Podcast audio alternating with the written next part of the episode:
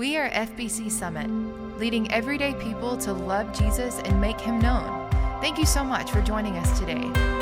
Here's our pastor, Dr. Larry LeBlanc. We're beginning a brand new series together titled Living and Loving the Truth. I'm excited about what God is going to do in us and through us over these next few Sundays during the month of March as we look at these two little and unfortunately often ignored Bible books. As we walk through them together, as you open it up, you may have already guessed just by looking at the title, there are obviously three letters written by a man by the name of John. And yes, this is the same John that wrote the Gospel of John. This is the same John that wrote all three letters, and it's the same John that wrote Revelation. This is the same John who was one of Jesus' beloved disciples. This was his brother was James. He was known as the son of thunder. He was the one that was known as the disciple who Jesus loved. He was the very disciple who stood at the foot of the cross that Jesus said that he would take care of Mary and Mary would be his son and he would be and she would be his mother. It is the disciple that was the last remaining disciple to remain alive. He was the one that was exiled to Patmos. This is a disciple who knew Jesus well and knew him intimately, and his passion and his love for the church and for Jesus Christ took him all the way to the end of his life. In fact, when we pick up this epistle, we're not far from the end of John's life. We know that 1st, 2nd, and 3rd John were all written very close together. They were written from Ephesus, and they were written somewhere between 90 and 95 AD, which placed John as an old, old man. You will see the word elder will be the first word that we read together in just a few moments. But you're going to see some themes that come out over the next few weeks, not just today, but over the next several weeks in both 2nd and 3rd John. You're going to see the themes of truth, you're going to see the theme of love, and you're going to see the need for discernment or for boldly being willing to defend the truth of the gospel. And so, as these letters are often ignored, I want us to bring them to the forefront because I believe they may be as, if not more, applicable in 2023 than they were in 95 AD. In fact, they're letters with content that you and I, as the church in the world, cannot afford to overlook. So today, we're going to be talking about specifically what it looks like to walk in truth and love when we talk about our Christian walk, it's something that we hear all the time, and there's a reason from that, for that.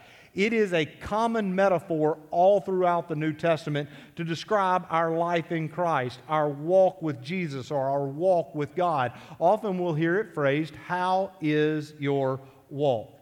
Now, you and I both know, just from a physical standpoint, you can tell a lot about a human being by the way that they walk, right? And I'm talking about just observing the way that someone comes into a room. For instance, if you were sitting at a small gathering of people and someone walked in the room and this was their posture,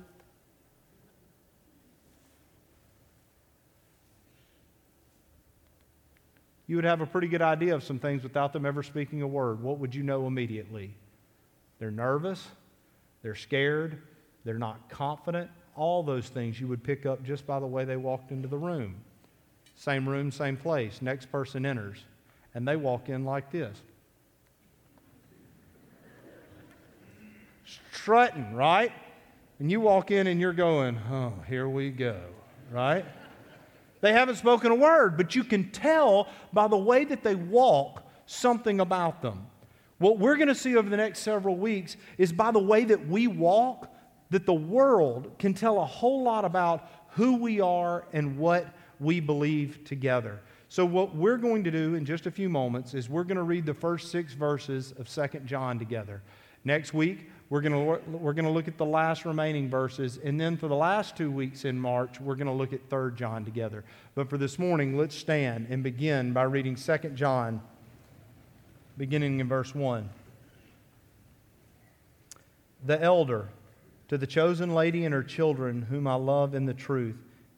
And not I only, but also all who know the truth, because of the truth which lives in us and will be with us forever. Grace, mercy, and peace from God the Father and from Jesus Christ, the Father's Son, will be with us in truth and love. It has given me great joy to find some of your children walking in the truth, just as the Father commanded us. And now, dear lady, I'm not writing you a new command, but one we have had from the beginning. I ask that we love one another. And this is love, that we walk in obedience to his commands. As you have heard from the beginning, his command is that you walk in love. Let's pray together. Lord Jesus, I pray that you would teach us today to never, ever sacrifice truth for love or love for truth. Lord, teach us to walk. In Jesus' name, amen. I ask you to be seated for just a moment. Now, today, if you're looking on the screen, it's going to be just a little bit different than normal because I want to walk you through three truths, but instead of giving you one and then us talking for a little while and giving you the second and the third one. I want to put all three points up at one time because as you read this passage together, you're going to see that they all are so interrelated, that every aspect of what we're talking about today has to do with the way that we walk. So here are our three points together, and we're going to unpack these over our next few moments together. Number one, you should walk in truth. You should walk in truth. Number two, you should walk in obedience. Walk in obedience. And then number three, we should walk in love. Now, you've got your Bibles out and they're open, so I want you to do a, an exercise. And this is a great Bible study tool all the time, but you can do it right here. We can do it together. I want you to look at the passage that we just read together. And by the way, sometimes I know many of you read along with me as we walk through series. You read either in preparation or you read before or you read after. But if there was ever not an excuse for you not to read the passages that we're walking through. It's over the next four weeks. Some of you have already cheated and read all of 2nd and 3rd John, and you can actually do that today. I'm going to look at you, and you're going to look down like you're taking notes, and you could read both of them, right? They're that short. In fact, I want to challenge you over the next four weeks not to just read through 2nd and 3rd John, but to read through 2nd and John, 3rd John several times. And as you read through it, some things are going to jump off the page, like maybe they already have this morning as we read together. First off, just in the verses we just read together, I want you to look down and with a highlighter or a pen, circle or underline how many times you see the word walk. How many times do you see that word? It's an obvious theme. Even if I had no background, no commentary, no study Bible, I would know that I see that coming up over and over again. In fact, you see it three different times just in these verses. What about the word truth? Take just a moment. I want to give you time to do your homework. What about the word truth? How many times do you pick up the word truth just in these six verses?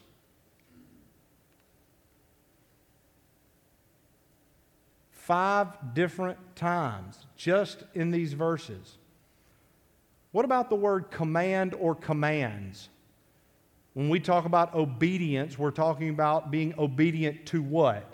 To the commands of God or the command of God.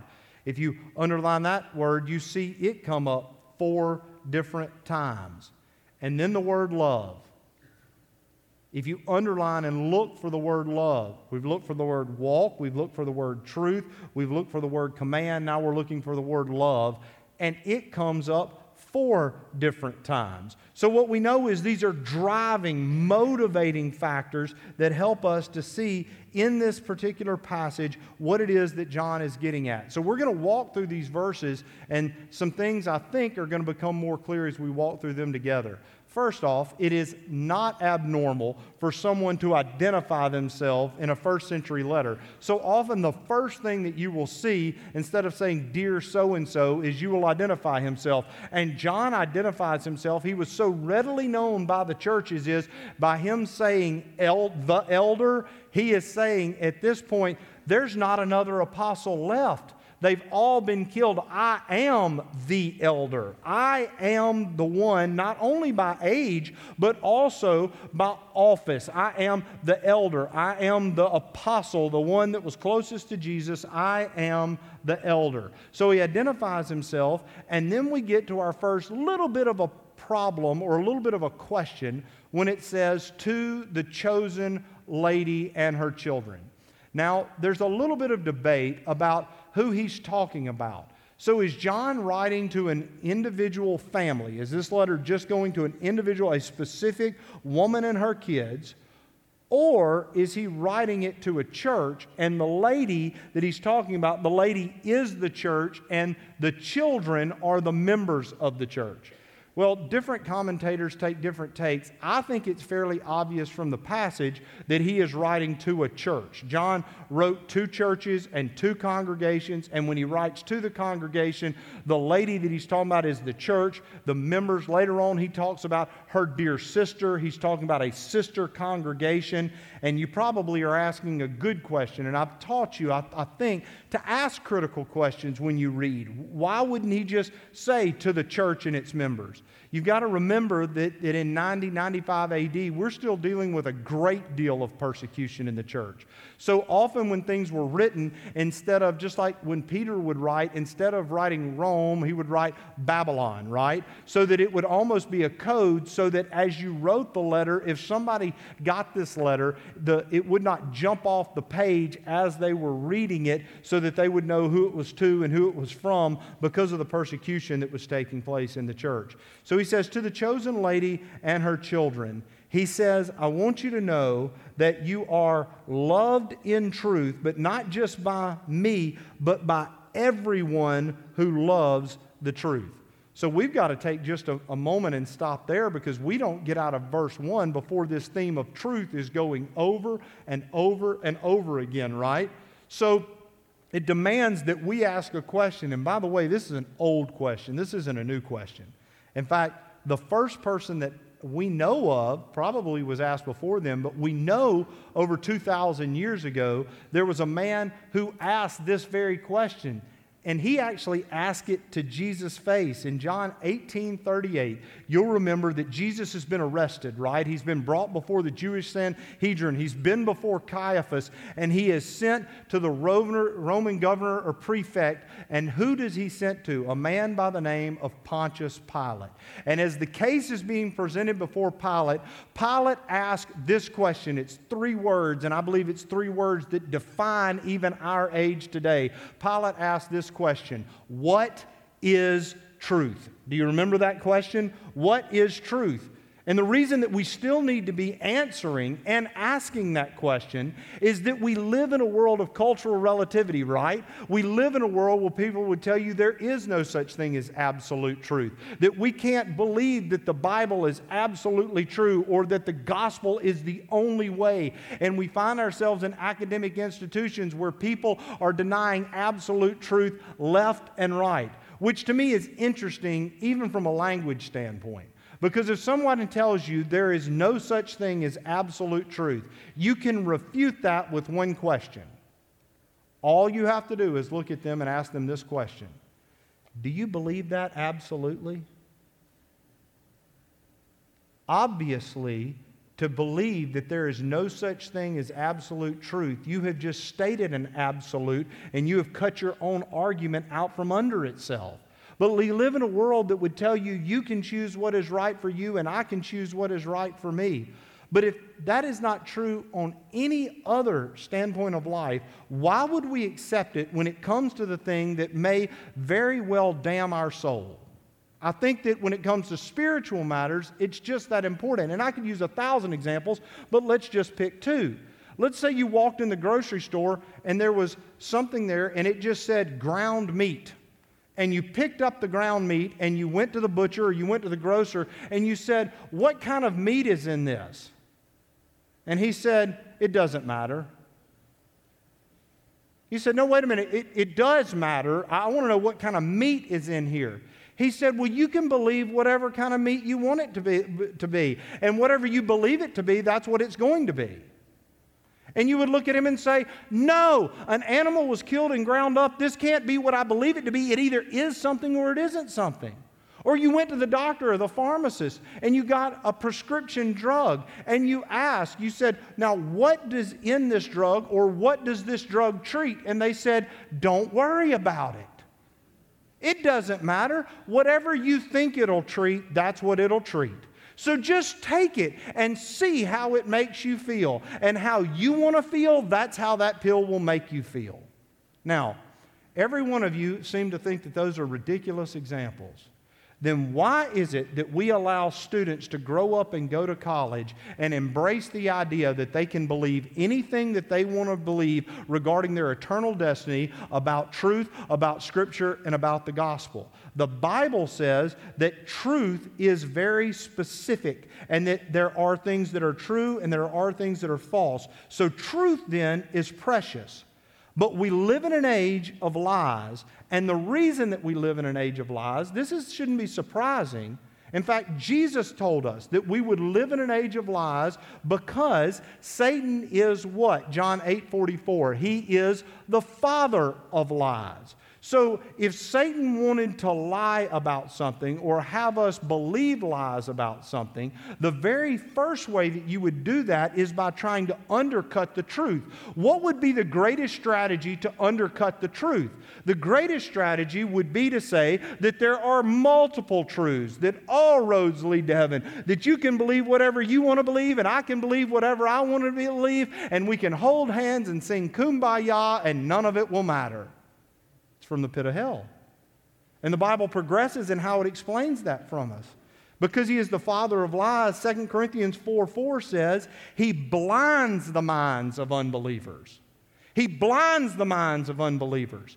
Now, what should that tell you? It should tell you if someone does not A, believe in absolute truth, denies the authority of Scripture, denies the existence of God, denies the person of Jesus Christ, denies his work on the cross, denies the resurrection, denies forgiveness of sin by the shedding of blood, denies those things, then it isn't that they are simply ignorant, it is that they have been blinded by Satan himself from believing the truth. So that the Bible says, 1 Timothy 4 4, the reason that they have blind, been blinded to the truth, so that they would turn their ears away from the truth. There are people, and we see it all over the world, who are choosing not only not to believe the truth, but will refuse to even listen to the truth. And the reason is and here, here's where it gets fundamental. Hey, guys, if y'all have had a long weekend, tune in. You got to get this. You need to understand why people are trying to run deceptions on you. You need to understand why someone's going to challenge your faith one day. You need to understand why it would be that someone would call you not to believe in God or the person and work of Christ. They, they need to know that, right? Why? Why? You need to know that. Why? Is it because people are so intellectual? Because that's what the academic and scholarly world would have us to believe, that they are too intellectual to believe these things.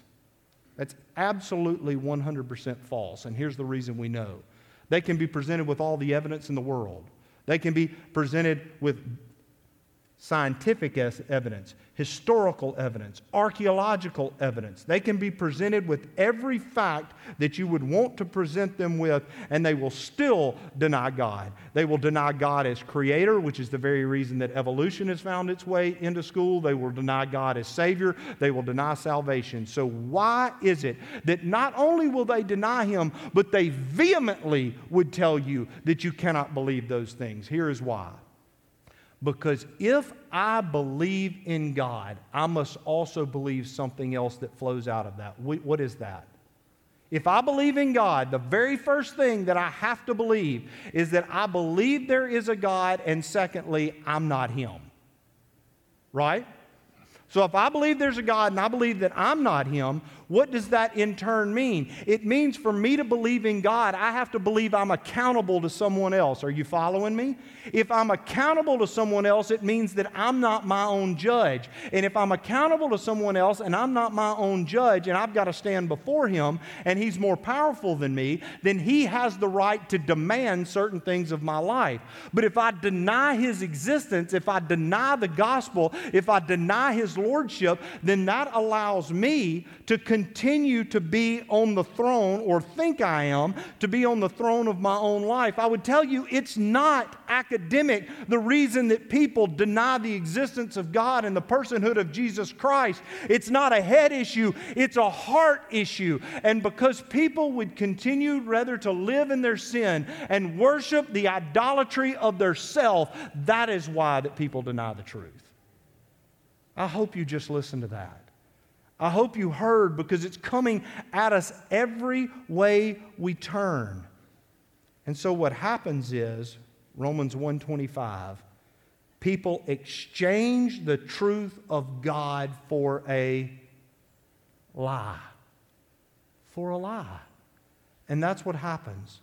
So, what our job is as the church and as believers is to exercise the stewardship of the truth and to proclaim the right message, the gospel and the truth of it.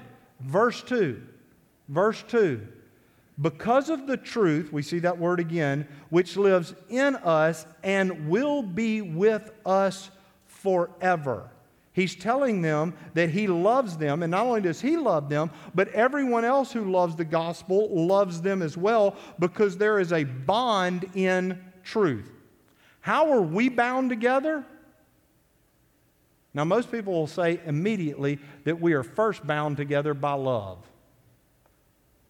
The two key aspects, if you only had to pick two things that are the markers of the, tr- of the church, are what? Truth and love.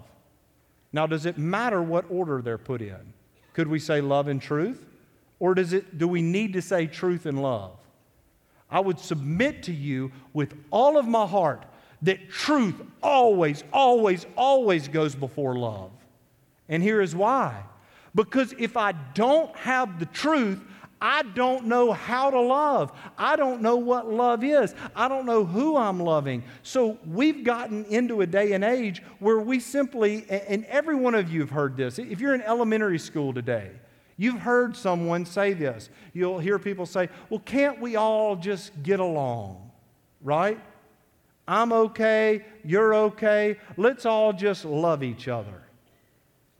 And that is one of the dumbest things you are ever going to hear. Now, when I say that, I want you to hear me loud and clear.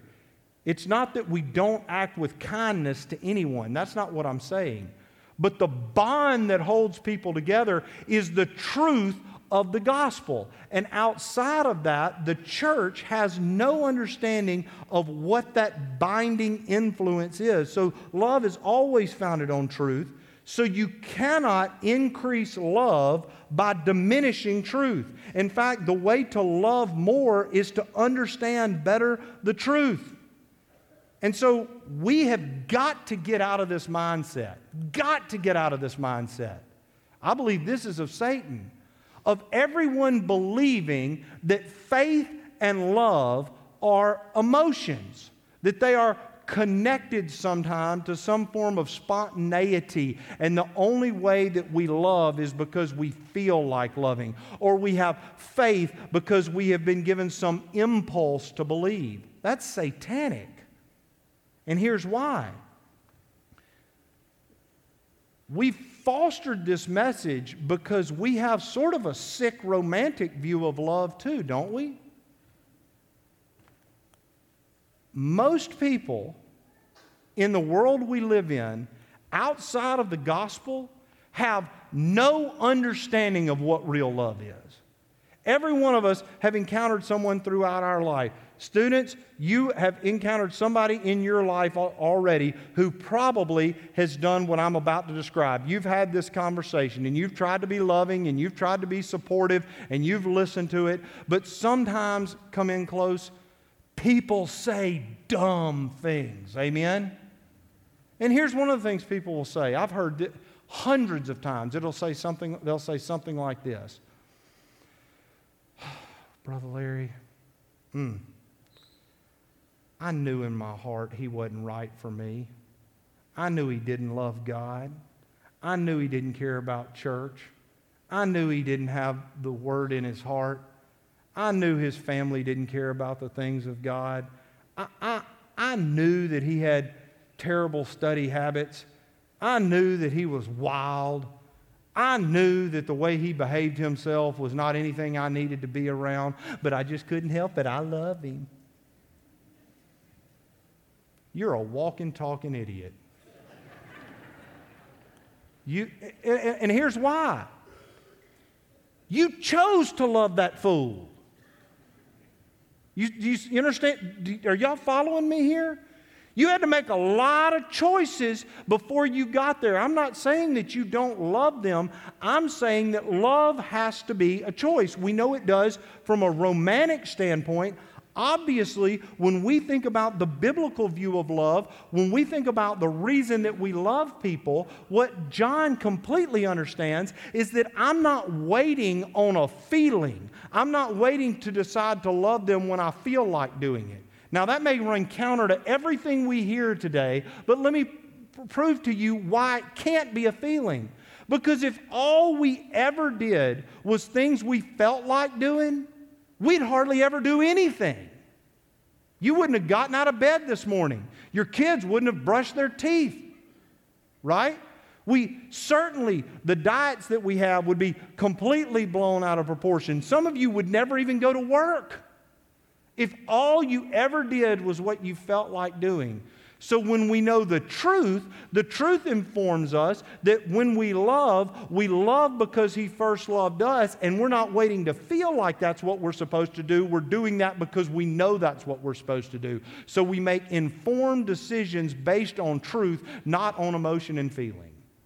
That's what John is driving at here. He wants them to understand, verse 3 that truth and love go hand in hand. He, see that again. There's the phrase put together at the end of verse 3 truth and love. Truth makes love discriminating by not allowing our acceptance to undermine our loyalty to truth. Our love is soft if it's not strengthened by truth, and our truth is hard if it's not softened by love. So when you give up one, you give up the other because truly you cannot have one without the other. They are a necessity. And then John says this phrase It has given me great joy to find that some of your children are walking in the truth. Now, maybe the pessimist came out in me when I first read that verse because I focused in on that little four letter word, some. Did some of you see that? Some of your children are walking in the truth. Well, if it was written to a lady, an actual lady, that would kind of be a dig, wouldn't it? Hey, I heard some of your I heard some of your kids are walking in the truth. What am I also implying? Heard some of them weren't. But that's not the way we should take this verse. That's not what John is saying. It could be that there were some members of the congregation that weren't walking in truth, but what he's saying is, I've heard specifically about some of them, and I know that they are. So he's, he's given this encouragement or he's giving this good report, telling this joy that's come on him. So when he talks about that, he's saying that they are walking in truth, and that means that not only have they believed the truth, but they have obeyed the truth. Now, now I want to get very, very specific on what, a, what walking in truth and walking in obedience and walking in love, what those really should look like. There are a lot of people that will tell you that they believe in God, that they believe in Jesus, that they believe in the resurrection, that, that they believe they've asked Jesus into their heart as Savior, that they believe that they've repented of their sin. But what John is writing here is if those things have happened, that your profession should affect your behavior, that everything about your life shows what you believe. We live out what we believe, don't we? The way we live is what we believe. That's true in every venue of life. We act on what we believe. So, whether or not we love the truth or not, that comes out very clearly in the way our faith walk plays out. We live what we believe. Verse 5. When he says in verse 5, I am not writing you a new command, but one we have heard from the beginning. What is that command? Love one another. We've made it clear that faith and love are not emotions or intuitions, but they're decisions. We've made it clear that people do not love God because they don't want to obey God. We've made it clear that Christian love is not just is in action, is not an involuntary passion, but it's a deliberate choice. And now we come, and John makes the point that this is the very be- command you've heard from the beginning. From the beginning of what? It's from the very beginning of the Christian church. That was the command. Do you remember what Jesus said? They tried to pin Jesus to the wall. They tried to, they asked him the question, they said, well, which is the greatest commandment? It didn't matter which one he picked, they were going to nail him because he didn't name one of the other commandments. You remember this in Matthew 22? And so they asked him, which is the greatest commandment? And Jesus looks at them, and of all the answers Jesus gives to the Pharisees in the New Testament, this is my favorite. He looks at them and he says this he said, Well, the first commandment is to love the Lord your God with all your heart, soul, strength, and mind. And the second one's like it love your neighbor as yourself. Now, if they wanted to bust him, why didn't they bust him with that answer? Why?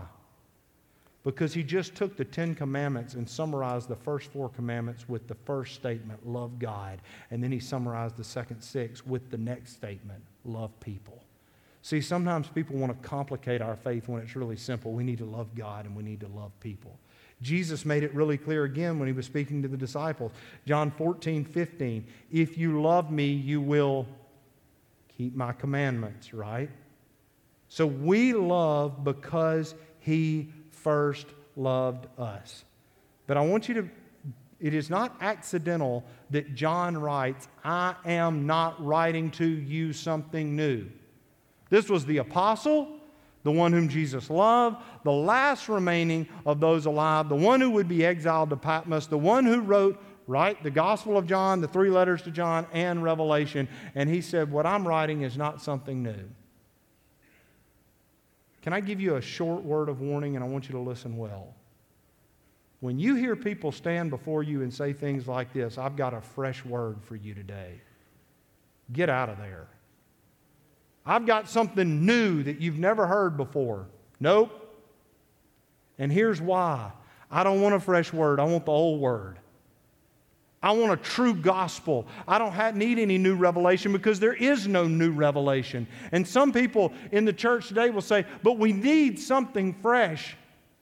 The reason that that's such an ignorant statement is it ignores the fact that for all of your life, if you were, were given the, the privilege to live into your 90s like the Apostle John, and you were to study this book every morning and every night, you would never plumb the depths of the love of God. You would never fully understand the grace of God. You would never get to a point of faith where you didn't need to grow anymore because it is all we need in Christ Jesus. It equips us for everything. So I would tell you, friends, don't worry about a fresh word.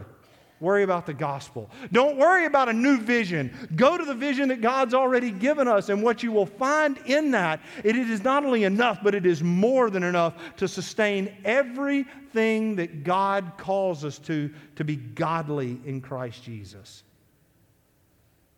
Verse 6. And this is love that we walk in obedience to his commands. That word command or commands four different times we walk in obedience to his commands. Now, I want you to he- hear well, and I believe this is probably something that most Christians are confused about. So he- hear me out on this, and you know we're, we're almost done, but I want, you to, I want you to hang on for a moment because I think this is huge. How are we saved?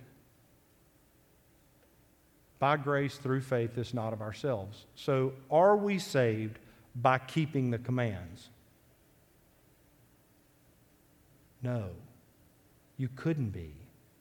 The, command, the Ten Commandments weren't given to show you that you could somehow reach a level of holiness. The Ten Commandments were given to break your heart to show you you couldn't do it, that there's no one righteous, no, not one. For all of us have sinned, right? For all have sinned and fallen short of the glory of God, and the wages of sin is death. That's the point of the commandments. So when we get saved, it's not by keeping the commands, but once we are saved, the power unto salvation is now we are actually free to keep the commands of God. You see, I couldn't love God before I got saved. Did you know that? The Bible says I hated God. The Bible said I was separated from God, but now I have the power to be able to keep that command by the Holy Spirit because of the new life I have in Christ. The power I have to love people, I couldn't love people before I was saved. It doesn't mean I couldn't admire them or I couldn't care for them, but true biblical Christian love, it was impossible before I was radically saved by the blood of Christ. So, what the Spirit now does in and through your life, if you're saved, is it gives you the power not only to love God. Do you remember we sang that this morning that we love you, Lord? But it also gives us the power to be able to flesh out and live out our love for other people. See, too many people have understood the gospel as freedom to break the law. The gospel is not your freedom to break the law. The gospel is your freedom to obey it. That's what the power of the gospel does in the life of a believer. So we're back to our original question How's your walk? The way that we walk says everything about our life. We know that we can never sacrifice truth for love or love for truth. We know that we've got to walk in truth. We know that we've got to walk in obedience. And we know that we've got to walk in love. So let me ask you one more time How's your? Thanks for listening to FBC Summit. We are leading everyday people to love Jesus and make him known. For more information, visit our website, fbcsummit.org.